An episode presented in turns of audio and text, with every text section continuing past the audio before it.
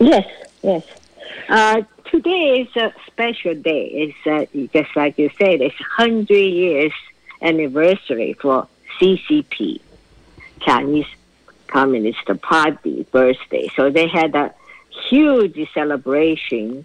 Uh, actually, it was yesterday. You know, they are 16 hours ahead of us, and uh, in Tiananmen Square, and all the military parade, everything else, and uh, millions uh, those pigeons and come out of the cage and uh, flying and then representing and they were wanted to whole world to look at uh, uh, the new image of China and uh, CCP is the uh, not the evil and they are the uh, peacemakers. So uh, today I just wanted to uh, you know I saw so many their propaganda and videos everything else and um, I just want to continue and to tell people little truths, little true stories. And since last week, uh, I published, I mean, uh, posted my video in the, on Father's Day, uh, memories of father, and I reconnected with uh, four long lost friends. Two of them, uh, they are my childhood neighbors and uh, another two is a college uh, uh, classmate. And uh, four of us girls, and uh, now it's the same as my age now, and uh, um, they all grow up without a father.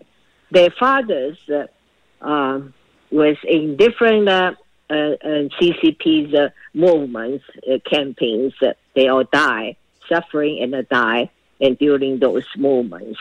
So they begged me to telling their story. So I promised them after I finish my father's story, I will tell and in the this uh, uh, China Uber the program, I will tell their story one by one because uh, uh, they request me. They I told them to write about it in details because I know they lost their father, you know, briefly, but I don't know the details and uh, so they promised to write about it. So you know, you cannot lie in details.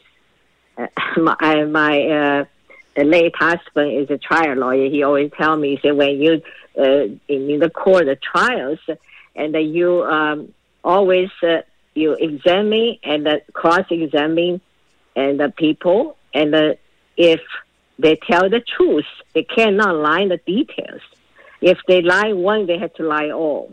So if you tell the details as details you can, and uh, you know nobody can deny that. So I think uh, that's the good idea. So let's go back to my father's story. Uh, he was 32 years old when communists took over in 1949.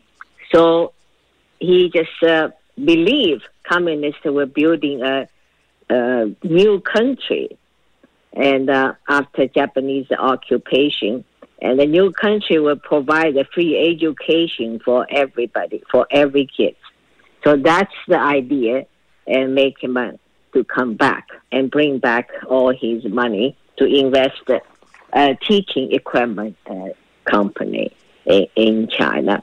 And uh, but uh, at the beginning, I'm talking about the CCP. They always use that kind of uh, uh, text, and they, uh, the beginning, they want your money because uh, they cannot run the country, and they don't know how to run the country. So they need the business people come back to run the economy. Otherwise, they will paralyze immediately. So when the things getting better, and they want to take over and your assets and everything. But the first thing they had to uh, control you, and uh, so they had to have this all kind of movements to make you scared and um, and feel guilty, and then um, you were willingly and uh, or forcefully, and to give up everything to them.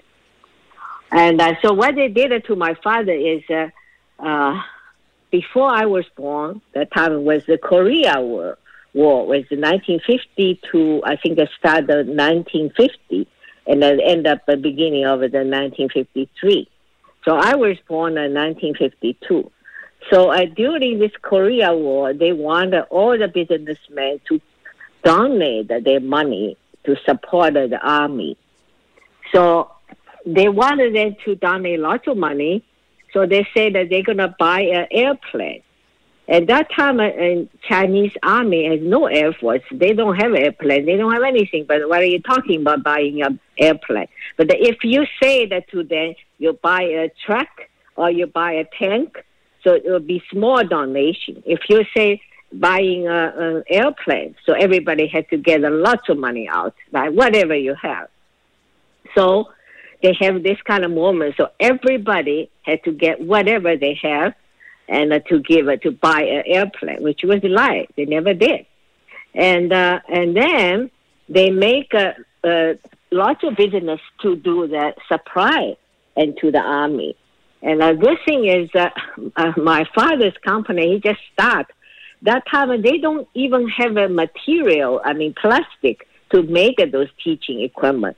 So they had to use clay, you know, so that's the material they have and use a clay to make the models. So they cannot ask, uh, uh, you know, their company and to do by do anything, uh, supply any army and use a clay. So maybe you know uh, they can ask them to make an American soldier as a plastic tiger. Probably that you can use clay, but they do ask. Uh, they make a lot of Mao's image and Chairman Mao's uh, uh, statues use clay. So uh, give it to um, every um, business, every uh, buildings, uh, every schools, everywhere. And so they had to do that. And uh, but uh, they don't have other material can supply to the army. But uh, his friend, and uh, he has uh, stayed making a you know, the education uh, stationery company. So like, uh, you know, basic things like pencils, uh, rulers. That time in China, they used those old ruler was all made in bamboo. And uh, so he, somehow he got some, uh, uh, you know, those uh, transparent material, is plastic, and uh, to make the ruler. So they said, well, you know, you probably have more money and uh, so you had to make uh, some equipment, uh, some supply, like like uh, said, what is it? He said a bandage and, and cotton ball, and then the canvas uh, bags for the first aid bag. They, they don't even have any other material to make uh, a bag for the canvas. So they told him to make that in the large quantities. So he said, I don't have enough money and uh, to buy all the materials. And they said, doesn't matter, you have to do your best. And we will make you hero. And uh, because you are patriot, you defend our country. And um, so we just give you a note. And I owe you a promissory note. So I will pay you back plus interest. So you can do anything. You can borrow money and get all your funds ready, your personal and your friends and uh, uh, relatives just get all the money. So he did, and uh, so uh, in couple of occasions they have those uh, uh, meetings, you know, those propaganda rallies, and uh, and so put the uh, make him as a hero, you know, and then uh, you know what's happening after the war. Probably 1953, they started this movement called the uh, anti-3 and anti-5, and, uh, and eliminating all the anti-revolution, um, the the bad peoples, and uh, so he become one of them. The reason is they don't want to pay him back whatever he, they owed him, uh, and uh, so the only thing is to eliminate him, so they don't have to pay back. So that's the way they did. And uh, they put him on in jail and uh, saying he, he corrupted the uh, communist officer and uh, was sent to his uh, company. and uh, and he gave him some money or whatever it is, and so that officer confessed, and so that's the evidence, and uh, then put him in jail, and then now then they have this public uh, uh, criticized meeting. After that, and they executed him. So the, whatever they owe to him, it's over, right? They don't have to pay back. So they use that kind of things. It, it, lots of uh, people they owe the money to. Uh, most of uh, the people uh, is the business people. And uh, so fortunately, and uh, they didn't ask me, only asked my father's company to make a more clay image. They didn't ask him to do anything about the bandages, uh, the cotton balls. The other people, they say that uh, they the, uh, executed them, and the charge is uh, they made uh, products. They say was a, um, not bad projects products to the uh, army. So make uh, those uh, soldiers, wounded soldiers, get injured and infected or something, that kind of thing, and end up they become a killer of the soldier. Right. So use different kind of uh, accusations uh, and uh, to get rid of the people they owe, owe the money to. So, uh, what they did to my father is a different story, but sooner or later they will get him. And uh, I think uh, I will talk about uh, uh, next time uh, because it's kind of a long story. So uh, basically, after the war, I think I was probably not even one year old. in 1953, and then give him a mission and sent him to Hong Kong. And before they did that, is they arrested him. Um, they say that they receive a, a, two people, two of my relatives, right, uh, uh, to uh, just report him, saying is this movement, you know, that I talk about the uh, anti three and anti five, and that kind of movement is also they had to want you to confess and all your histories. And in all the China and before the communist took over, what kind of relation, social relationship you have, and with uh, um, Kuomintang and the government officials, or uh, the, some uh, in China, they control the uh, economy is uh, like against uh, mafias. What kind of relationship with them? They, they were protected business people. Like uh, you want to protect it, so you had to uh, uh, find one. So say somebody wrote a letter. My relative said that my father was um, uh, have a relationship with uh, head of uh, security uh, department in the Kuomintang government. And so they arrested him, uh, and they said want him to confess. Also, they tell him, and they only need uh, two witnesses, and they saw him uh, have a gun, and and saw him have a, a activity with uh, uh, this uh, uh, Kuomintang security department.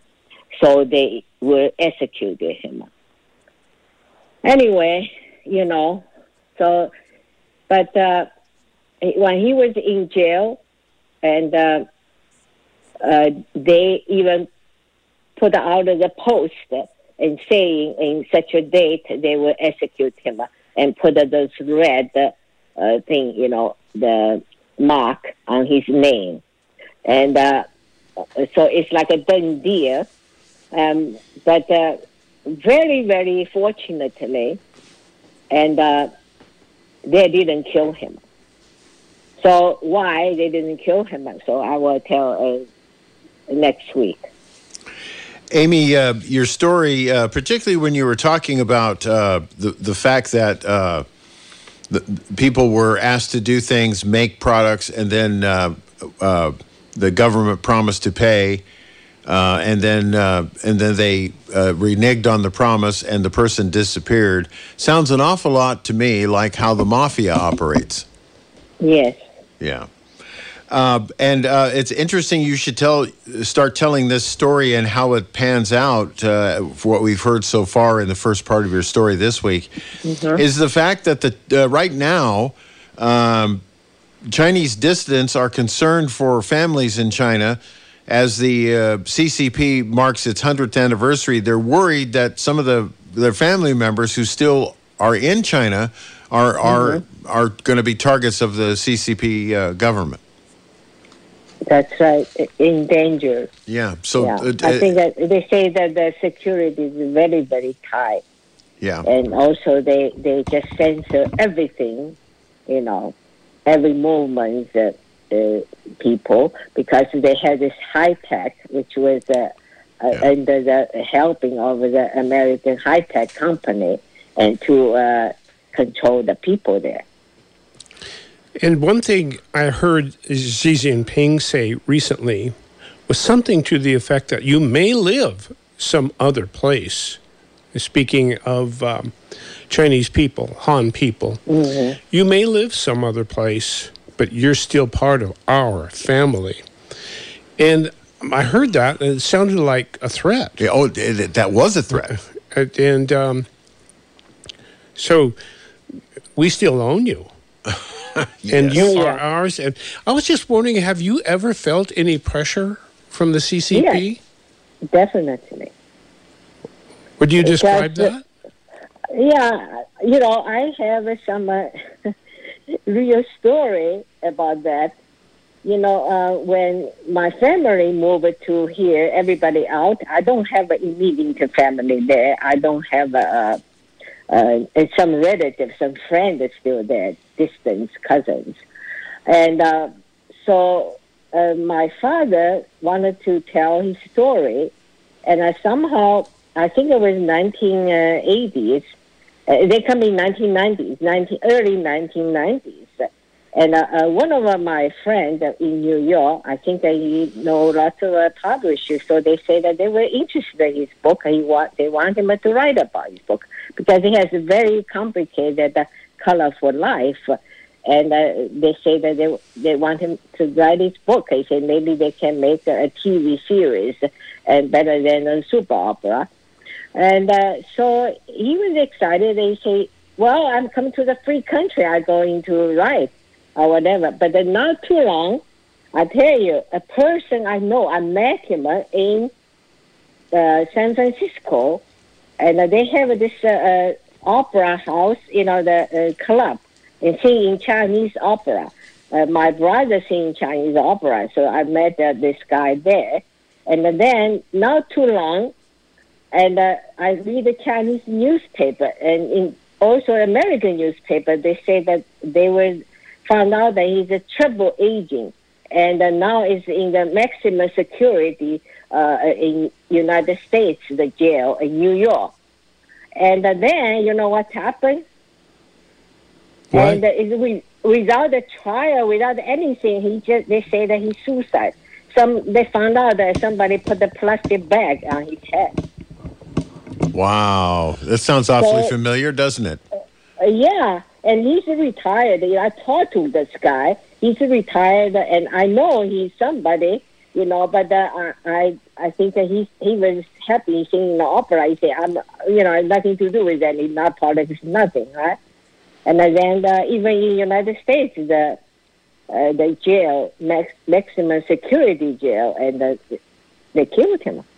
Mm-hmm. So, so I told my father, I said, oh, you know, I don't think we should write in a book because I I don't want that they put the plastic bag in your head or my head, right?